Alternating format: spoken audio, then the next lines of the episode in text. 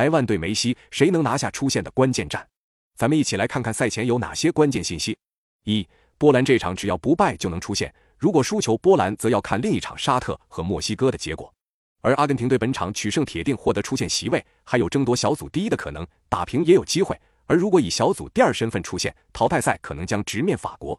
二，尽管世界杯首战罚丢了点球，但波兰射手莱万依然是前场最有威胁的。次战对阵沙特，他也打进了生涯第一个世界杯进球，进球后一度落泪，目前其心结已经解开，有利于接下来的发挥。三。波兰中场核心泽林斯基上场世界杯对阵沙特打进一球。他本赛季在那不勒斯表现出色，各项赛事二十一场贡献六球七助，帮助那不勒斯以不败战绩高居意甲头名。四，梅西上场世界杯一传一射，帮助球队二比零赢球，当选全场最佳。其已经追平马拉多纳在世界杯的出场数，本轮在出场即可独自领跑阿根廷球员世界杯出场次数榜。他的八个进球也已经追平马拉多纳，连续五次世界杯送助攻已经是历史第一人。五。早在世界杯开赛前，各个公司都已经定下了梅西的广告形象。国际足联也需要梅西这样的球星来带动效应。